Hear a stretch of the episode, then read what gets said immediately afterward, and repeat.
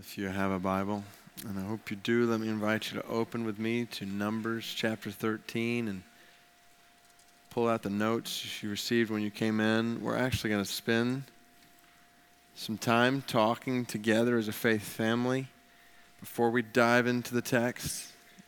This morning marks an exciting morning for us as a community of faith, as a faith family, and really the beginning of an exciting month as we talk about what God is doing among us. How last year we drastically cut our budget to free up resources for the glory of Christ amidst urgent spiritual and physical need in the world.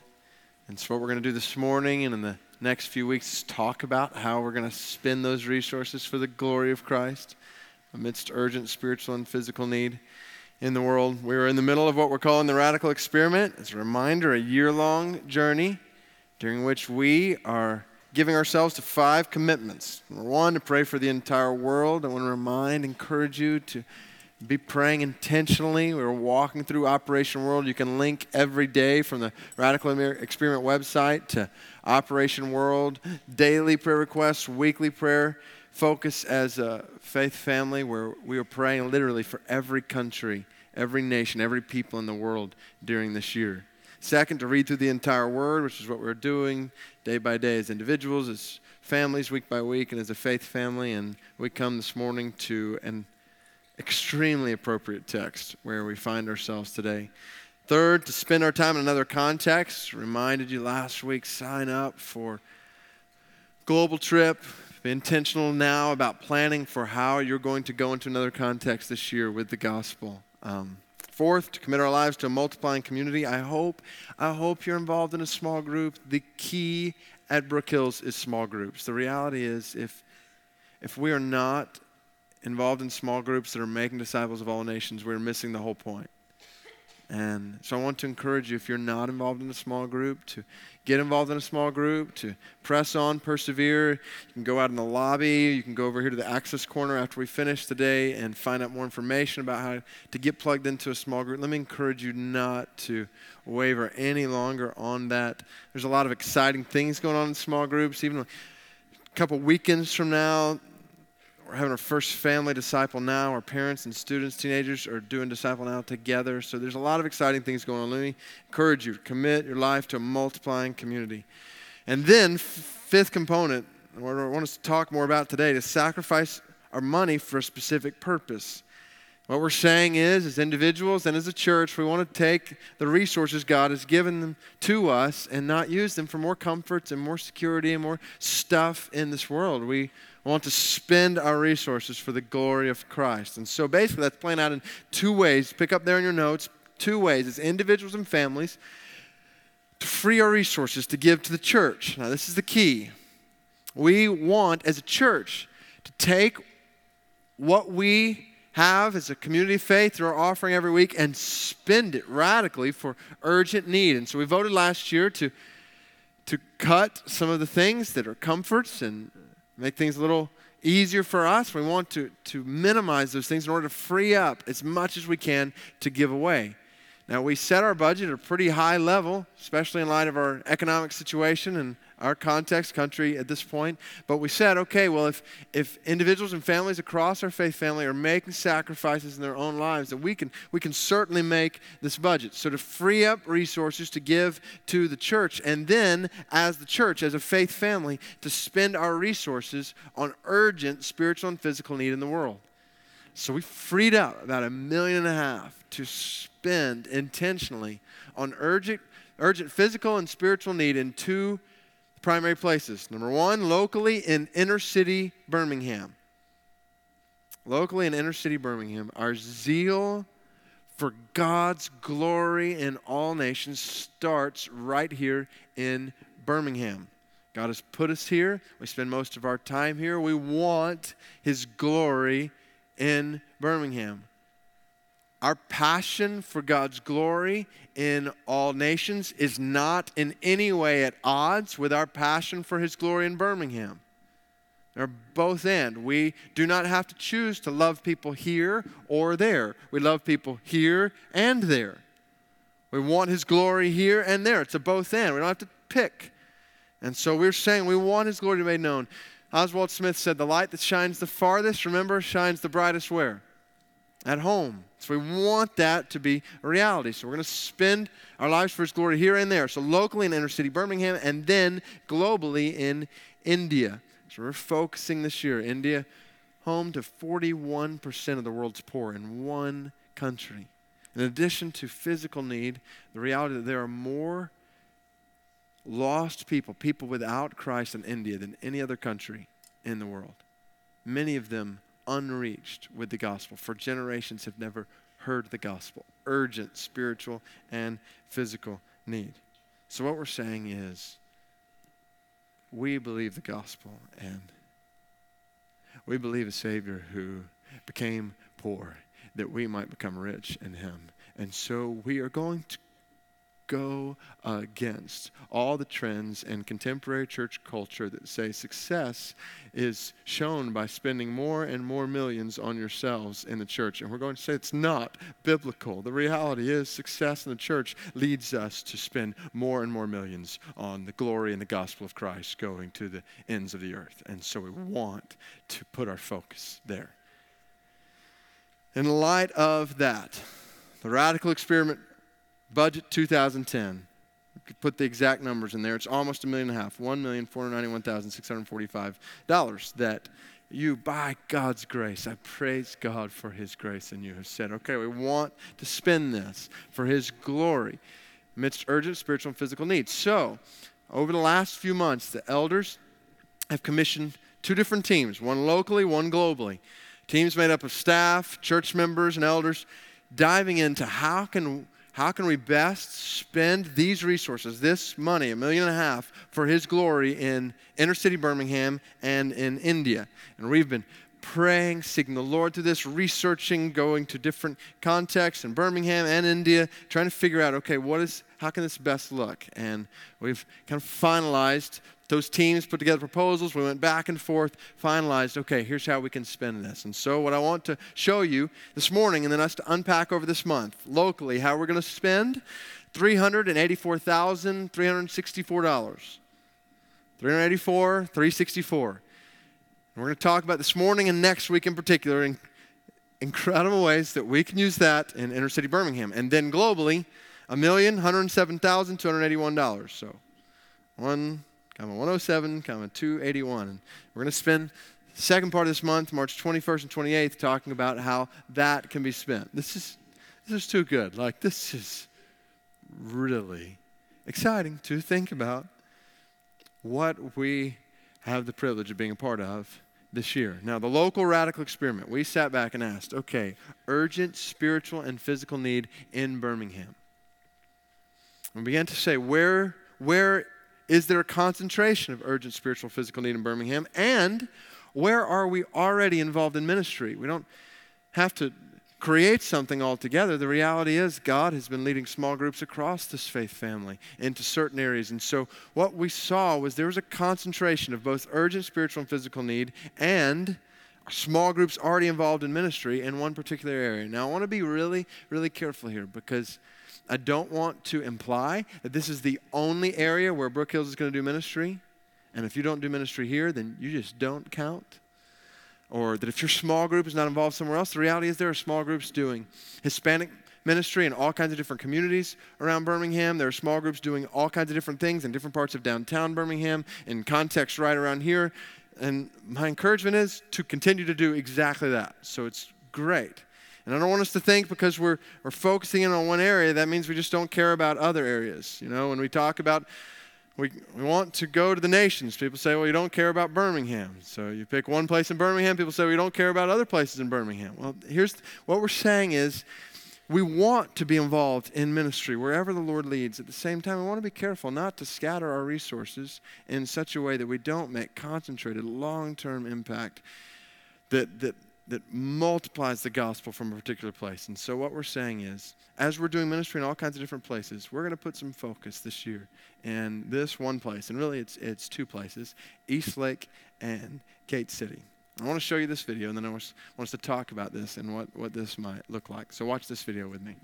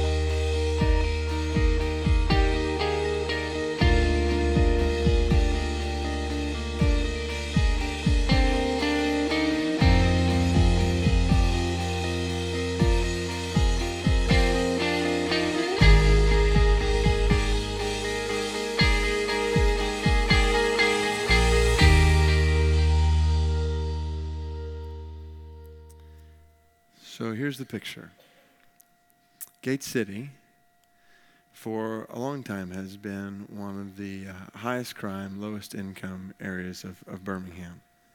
Just to give you a picture, Gate City and Eastlake and schools in these two areas, over 90% of the children are on federal subsidized lunch program. And even as a side note, uh, Gate City, Gate City Elementary School ranks 677th out of approximately 700 Alabama public schools. And so you've got Gate City right next to it, Eastlake, which is where so many of our small groups God has led to be involved in ministry and with a variety of different organizations and even churches down there. There are people all across this room who this week will be at the Lovelady Center, which is the largest transitional facility in the entire country for ladies that are coming out of prison or homelessness or abuse or addictions. And so there are all kinds of ways we're already involved there. And then what's interesting is right next door in Gate City, the public housing there is only about 20 or 30% full because they're doing renovations, which means in the days to come, that community is going to be growing as more people are moving in. And so, as we prayed, sought the Lord, it seemed like this was best place to begin to focus our attention concentrate ministry. Now, I want to be very, very, very, very careful here. I want to guard us against an extremely dangerous mentality. And that mentality is the idea that we are going in going to go into a community as saviors from over the mountain to help out these needs.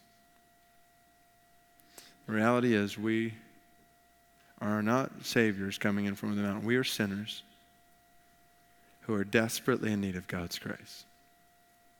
We're sinners who've bought into the idea that money satisfies when it doesn't. And we have covered up our sin with our stuff.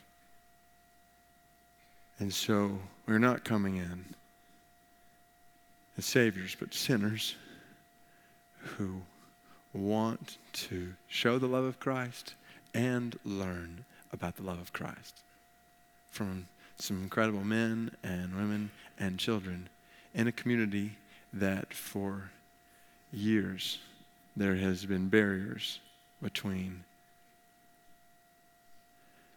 us going into communities like this. And so, what I want to do is I want to introduce you to one portrait of an amazing family that uh, represents, in some ways, Gate City. So watch this with me.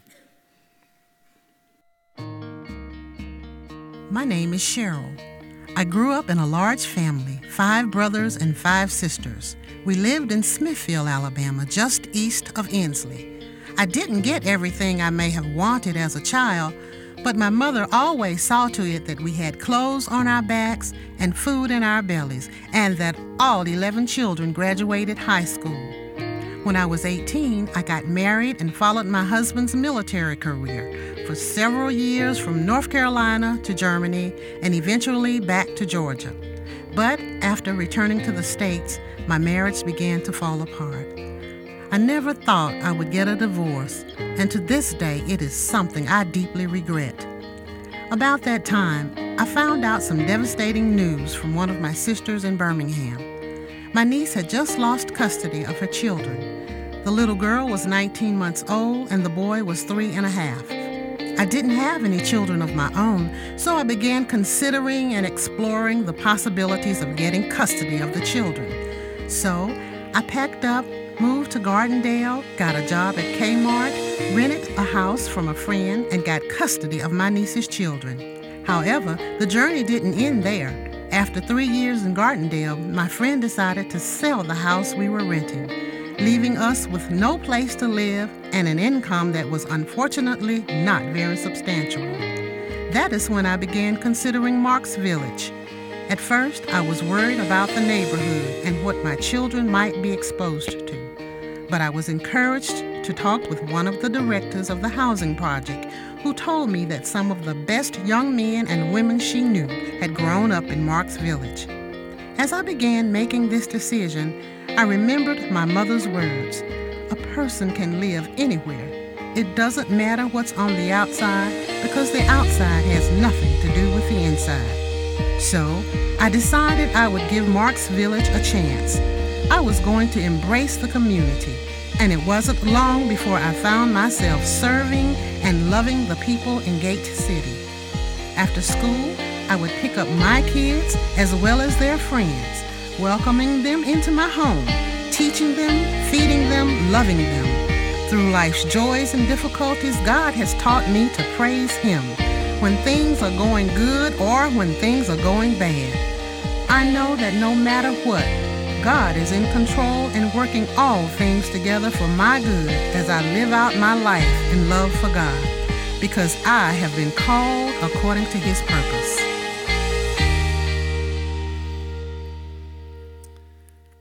So, how can we, as a faith family, do ministry in East Lake and Gate City? Here's the plan. First and foremost, as a church, we want to be followers of Christ, living out the gospel in the context of a community of faith. And here's what I mean by that specifically. And here's where I want to dive right off into the deep end. I want to challenge every single follower of Christ in this room, including every single member of this church.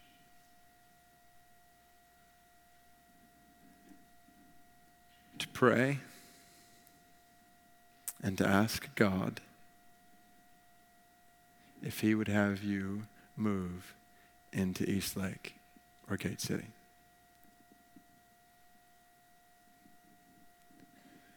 I want to challenge every single member of this church this week to pray God, do you want me? Do you want us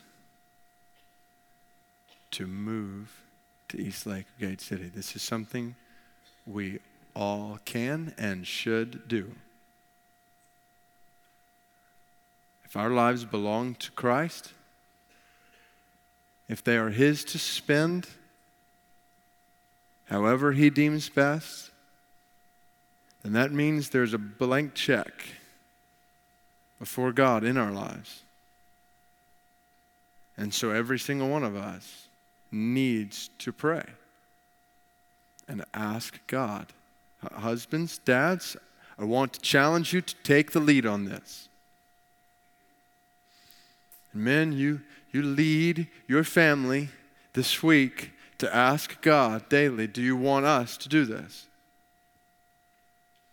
If you're a single mom, a single adult, if you're a college student, I want to encourage you to ask God if He wants you to go. The, the picture here is not, we're going to come up with some projects that we can do. The picture, first and foremost, is if we want the gospel to be made known, then we must live out the gospel. Can't come and go make long term impact with the gospel. And so I want to challenge you to pray, to put a blank check on the table and ask God if that's something He wants you to do. remember when I moved down to New Orleans and uh, I was all excited about inner city ministry. And I was sitting in a restaurant one day and I saw a guy over across the other side of the restaurant who was a legend when it comes to inner city ministry. And and he had started a ministry in New Orleans that was extremely fruitful. We're right in one of the toughest parts of New Orleans. And so I, as eager seminary student, went up to him and just said, Hey, can you? I want to have an impact on inner city New Orleans. How can I do that? And he said, You really want to have an impact? I said, Well, yes, sir. He said, Well, take your family, pack your bags and move into the inner city and live in the housing project for the next 20 years, and you can have an impact. I said, Okay.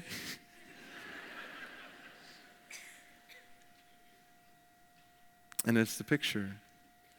So it was the picture in that ministry, it's the picture in people, even in this room, here in Birmingham, who have moved down Restoration Academy. This is a picture that we've seen there, and it, it is primarily the picture that we want to be a part of.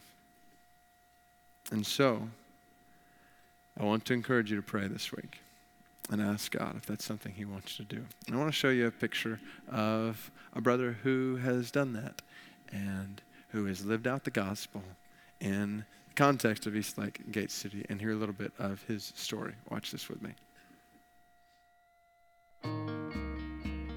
My name is David. In 1990, I was living in the East Lake area with my wife and four daughters.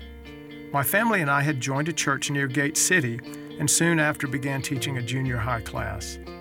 We saw a tremendous void in many of the teenage boys' lives for male role models. The church eventually closed its doors due to lack of financial support, but the work God had begun in our hearts continued to grow. Sensing a need to walk more closely with those in the community, our family moved into the neighborhood in 1993. It was interesting. In our previous neighborhood, rarely did we even speak to our neighbors. However, when we moved to Eastlake, God provided numerous opportunities for us to become established within our new community. As relationships grew, it became clear that God was calling me to invest my life in even deeper ways into young men. This meant helping high school dropouts get their GED and find a job, and hiring young men to work for me. It meant taking the time to teach a boy how to drive a car so he could go get a driver's license, and then helping him to buy the car, and then showing him how to work on the car when it broke down. Ultimately, it meant celebrating with them in their successes comforting them in their struggles, and correcting them when they needed it. I'm often asked, How do you reach the bad ones? And I always say, You deal with them. You take them to camp, you talk to them, you pray with them, and invest the gospel in them. And when they see you caring about their families, their siblings, their cousins, eventually they begin to respect you because you are sharing life with them. I like the way the Message Bible interprets John 1:14 when it says, "The word became flesh and blood and moved into the neighborhood." I'm excited to see what God is planning to do in the Woodlawn and Eastlake areas. I am encouraged to see the church rise up as we join together to spread the gospel in Birmingham, as it is my desire to multiply my life. The goal is to equip other leaders who can make an impact on our city. You know, it's cool to see a young boy who had no father and no direction grow up and 10 or 15 years later become a man who has a relationship with Christ. And now he is loving his wife and leading his family. He's buying his first home and he's raising up his children to worship God.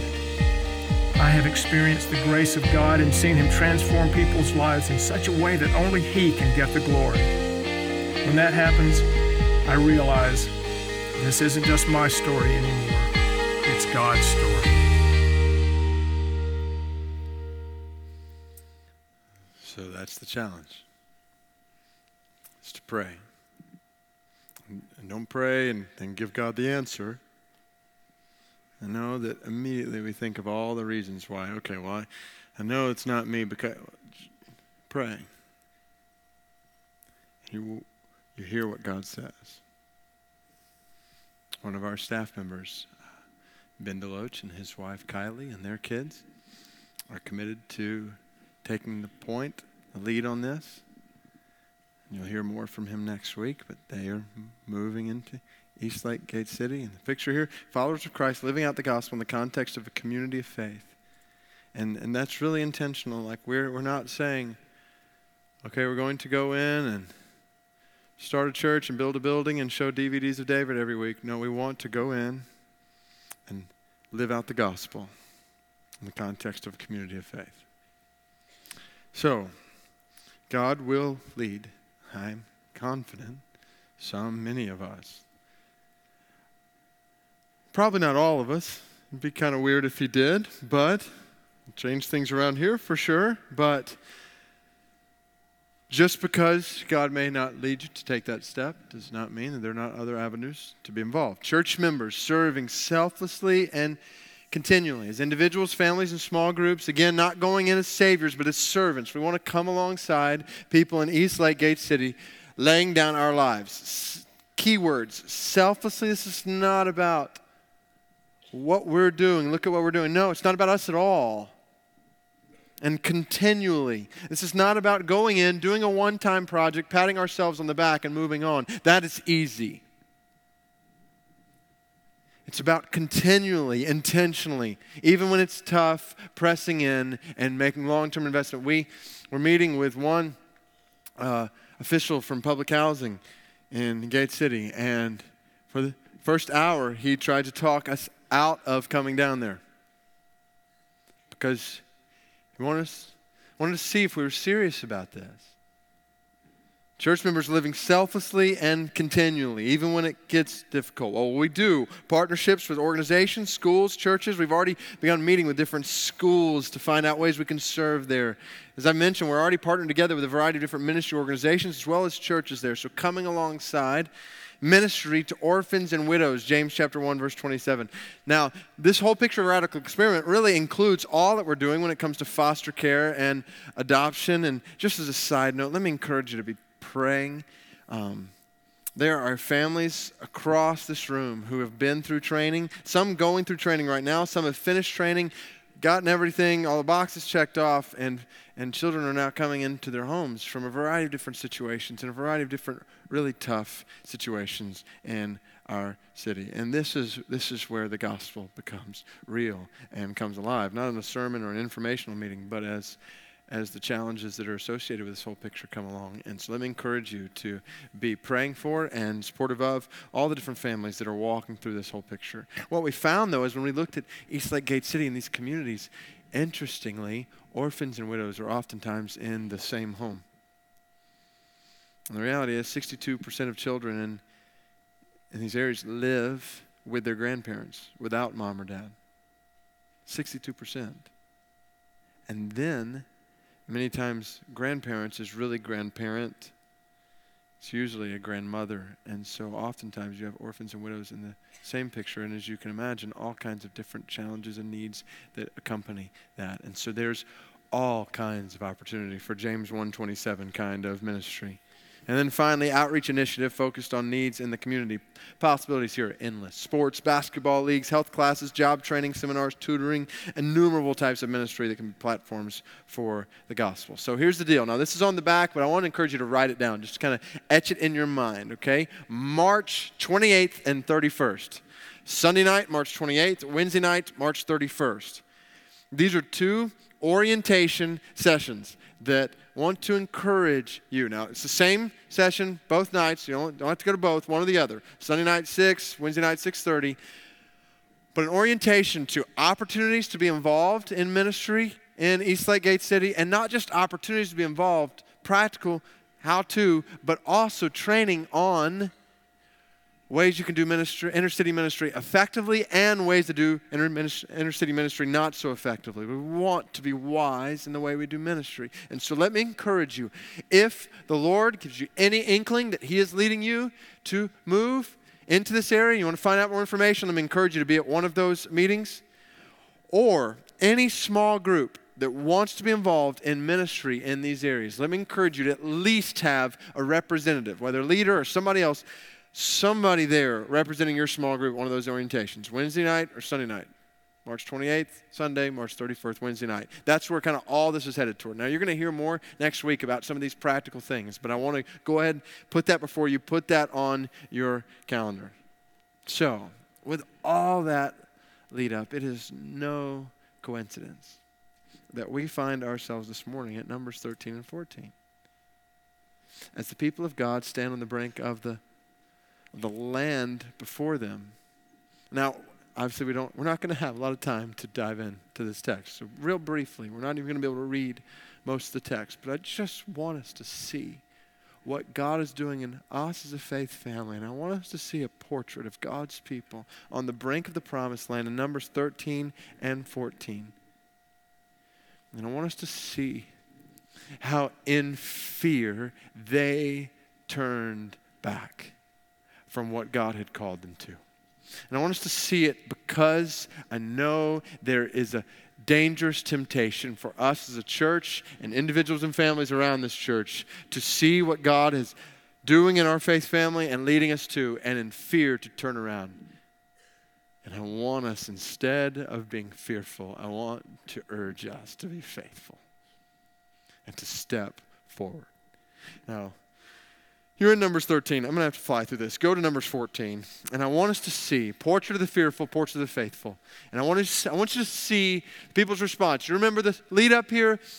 Numbers 13 just opens with anticipation. The people of God have been delivered from slavery. We've got the numbers of all these all the people, all the Israelites, all the soldiers that are ready to take the land, and they've got the law from Leviticus. And so there they are on the brink of the promised land, and they send in spies to check out this land that is abundant, flowing with milk and honey, just prosperous land.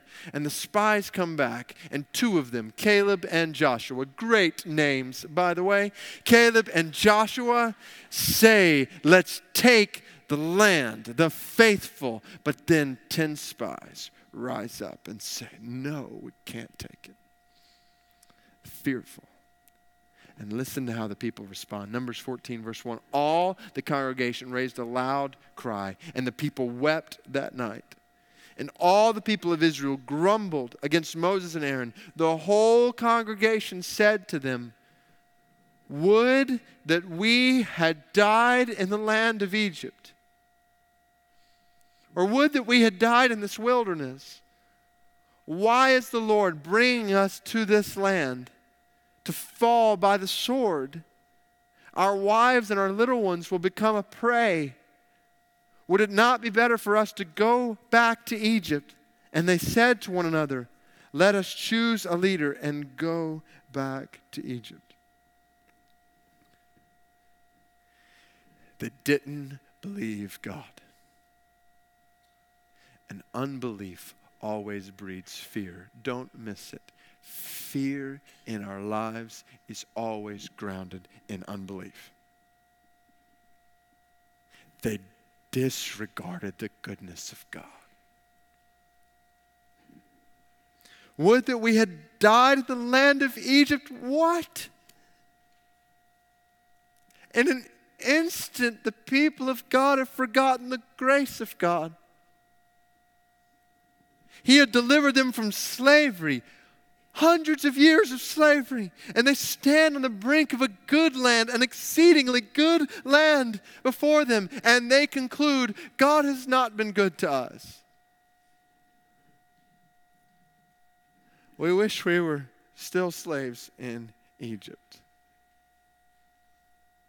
Oh, we must be very careful, brothers and sisters, not to be too hard on the Israelites we must be very careful to see our own sinful hearts in the Israelites because anytime, anytime we return to sin in our lives, we are doing the same thing. Going back to that which we've been delivered from and and how easy it is to get into a tough situation or a tough circumstance or a tough decision and all of a sudden to forget the grace of God that brought you there and the grace of God that will lead you from there. They disregarded the goodness of God, they doubted the greatness of God. Why is the Lord bringing us into this land to fall by the sword? They think Yahweh has brought them there to die. They look around as if they had forgotten the sea that was split in half, as if they had forgotten plague after plague after plague that miraculously showed the power of God that had brought them to this place. And now they go into the land. It says at the end of chapter 13, verse 32 the land through which we have gone to spy it out is a land that devours its inhabitants, and all the people that we saw in it are of great height and there we saw the Nephilim, the sons of Anak, who came from the Nephilim, and we seemed to ourselves like grasshoppers, and so we seemed to them. They see the Nephilim, descendants of Anak, this picture of they were known as a large people, Goliath type people. But the reality is they were much smaller in number that's implied here. It's not that Goliath was walking around everywhere in the land of Canaan. But here's what they did they magnified potential problems. They took this one picture and they blew it up and said, The whole land is like this. We're grasshoppers in comparison. It's exactly what we do whenever we face a difficult situation or circumstance and we see it and we focus on it so much that it gets bigger and bigger and bigger and bigger. And we magnify the problems before us. And in the process, they minimize powerful promises from God. And we do the same thing. We see the problems in front of us, and we miss out on the greatness of God that trumps them all. Hey, there's so much here. All right, we don't have time to turn there, so write this down. Like, you look in chapter 13, verse 22, what you'll find is when the spies went in the land, they went to a place called Hebron. Hebron. You can see the whole land from there, Hebron. Now, do you remember Hebron? Just in case you don't, write down Genesis chapter 13. Because when God brought Abraham into the land that he would show him, and Abraham settled there, in Genesis chapter 13, Abraham and Lot split up ways, and Abraham settles, you'll never guess where. Ah, Hebron. And so he settles in Hebron. And that's where God promises him two chapters later, Genesis chapter 15, I'm going to take you, my people, my people will be slaves in a foreign land, sojourners there for 400 years, and then I want to bring you back to this land. And so this is where Abraham's settling down. Where were Sarah and Abraham buried? Anybody got a guess? Hebron, Isaac, and Rebekah. Hebron, buried there. Jacob, Leah, Israel, buried there. That's where, that's where God had said, This is my land. This is a land for my people. And so the, the spies come up into Hebron, you'd think at this moment they would be overwhelmed with the faithfulness and the greatness of God. God has done exactly what He said. He's got an army of 600,000 men waiting to take the land He has promised to bring them. He has done exactly what He said. You'd think you'd see them on their faces worshiping. Instead, they're saying, Look how big those guys are. Oh. And they were so focused on the danger or the problem or the obstacle in their way that they lost sight of and minimized the greatness of their God. And they come back and they give this report.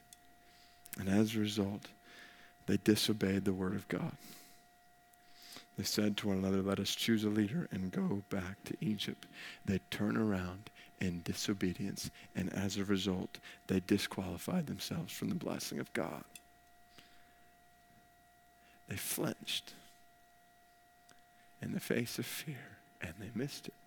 You look at the end of chapter 14, verse 32, or sorry, verse 35. It's one of it's one of the most humbling verses when you think about it. This is God speaking to his people. He says to them, I, the Lord, have spoken. Surely this will I do to all this wicked congregation who are gathered together against me. In this wilderness they shall come to a full end, and there they shall die. An entire generation, ten spies die almost immediately. And then every single person in that generation will die in the wilderness. They missed it and they tried to overcome it. They say, well, let's go fight. And they try and they're struck down there. Don't, don't miss this. When God is for you, nothing can stop you.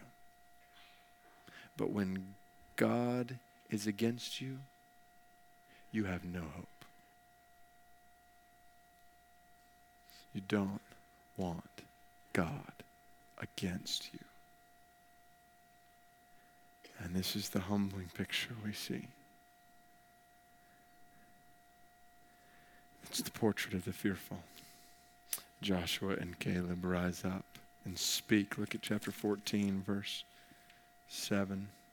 It's one of those epic speeches. You can imagine before the people. They said, all the congregation of the people of Israel, the land which we passed through to spy it out is an exceedingly good land. They believed the goodness of God. They said, This is a good land. God has made it good. Why? He's made it good, prosperous for us.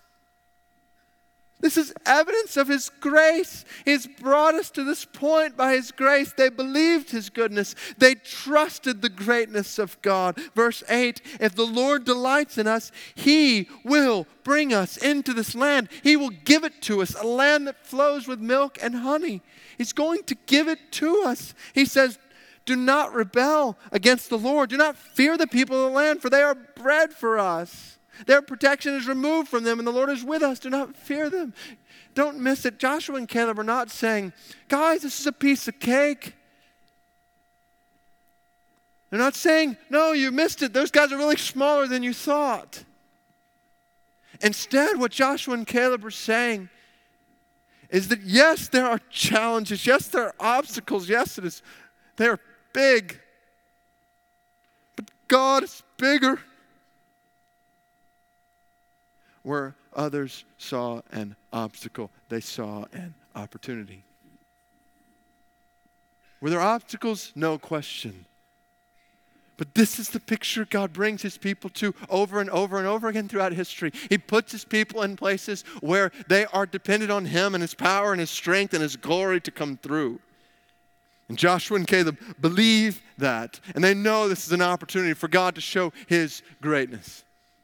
You know, one place I want to take us. We don't have time to go there. Write it down. Joshua chapter 15, verse 13. I'm going to read it to you. Joshua chapter 15, verse 13. When they do take the land, listen to Caleb come in here. According to the commandment of the Lord to Joshua, he gave to Caleb, the son of Jephunneh, a portion among the people of Judah. Guess what portion Caleb got? Hebron.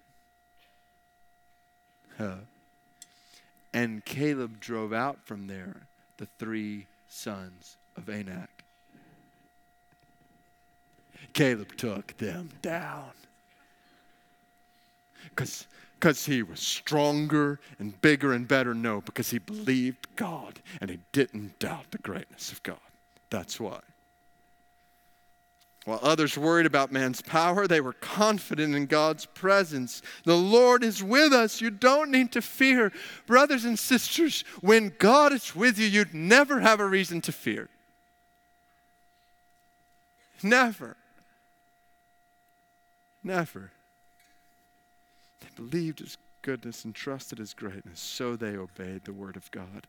They stood up to the people, and it almost cost them their lives this epic speech, while they're saying it, people are picking up stones. And just before they're about to be stoned, the glory of the Lord shines on behalf of his servants. They obeyed the word of God, and as a result, they would experience the blessing of God.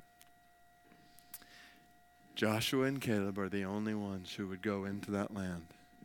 Joshua from the tribe of Ephraim would become dominant in the northern part of the promised land. Caleb from the tribe of Judah would become dominant in the southern part of the promised land. And these men would experience the abundant blessing of God. What, what about us? Who, who, do you, who do you think Numbers was written for? The reality is, it was written for the sons and daughters of those who stood at the promised land and turned back, who would go into the land to remind them, to remind them of God's faithfulness, and to remind them, to warn them not to sit back in fearfulness in fact, it was a reminder to the people of God all throughout the rest of the Old Testament. You see, the Psalms and the prophets make reference to what happened at Kadesh Barnea. You get to the New Testament and you see Hebrews chapter 3 and 4 saying this story is a warning to us, is a reminder to us we, as the people of God, are intended to learn from the people of God at Kadesh Barnea. And so the questions for us, first and foremost, on an individual level, and this is what Hebrews chapter 3 and 4 are all about. Will we turn from God and trust in ourselves? I'm not even talking here about going into the inner city. I'm talking about our lives. I'm talking about every detail in our lives. Will we turn from God and trust in ourselves, or will we turn to God and trust in Christ? That's the picture when you get to Hebrews chapter 3 and 4. It's speaking, and I would say to people across this room who are not trusting in Christ with all of your heart, maybe, maybe you're here this morning and you have lived your life trusting in yourself. And you've never come to the point in your life where you have trusted in Christ to save you from your sins through what he did on the cross that we've sung about today to save you from your sins, to change you from the inside out. You've never received the salvation he alone can give. You said, I'm going to do it myself. I want to urge you, if you've never trusted in Christ, to today to turn from your sin and turn from yourself and trust in God through Christ and followers of Christ all around this room who know that gospel. If you are facing a situation, a circumstance, a decision, whatever it may be in your life this morning, I want to urge you, no matter how difficult it gets, do not disregard the goodness of God. He is gracious. He has brought you to where you are by His grace, and He will lead you from where you are by His grace. And do not doubt His greatness. There is, there is nothing you need to fear. Nothing. I would encourage you fear unbelief. Fear not trusting God and run from that and know that even the obstacle that is greatest before you is an opportunity for you to know God deeper and to glorify His name and to see His name glorified on your behalf. You have the presence of God with you. So obey Him, walk with Him into whatever He has put before you. And in the process, not saying it will be easy, but it will involve blessing, the very blessing of God Himself. Will we turn from God and trust in ourselves, or will we turn to God and trust in Christ? And then to this church for us as your pastor, God has, by His grace in this church, brought us to this place. So, will we sit back in fear of the world? Will we flinch as we hold on to our stuff and our safety and our security in this zip code? Or will we step forward with faith in the Word? Don't miss it. God never promised that taking the land of Canaan would be easy, and He did not promise that it would not be costly. But he did promise he would give it to them, and he would give it to them in a way that would be for their good and his glory. I'm not saying that as we walk this road ahead, whether it's in any city, inner city Birmingham or anywhere else in the world, that things are going to get easier or more comfortable. They will get harder and less comfortable.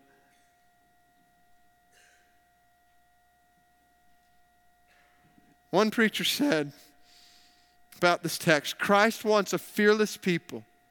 Christ wants a people who live in the most dangerous neighborhoods without fear, who go to the unreached peoples behind closed doors without fear, who speak to neighbors about Christ without fear. How? By faith in his promises. Listen to this faith in the promises of God makes you fearless before the threats of men. faith in the promises of God makes you fearless before the threats of men. Will we sit back in fear or will we step forward in faith? Church at Brook Hills with a vision for living out the gospel in inner city Birmingham. Will we waste our lives in routine religion? Will we rest content to sit back as haves in a city of haves and have nots? Or will we spend our lives in radical devotion? This is the question before us.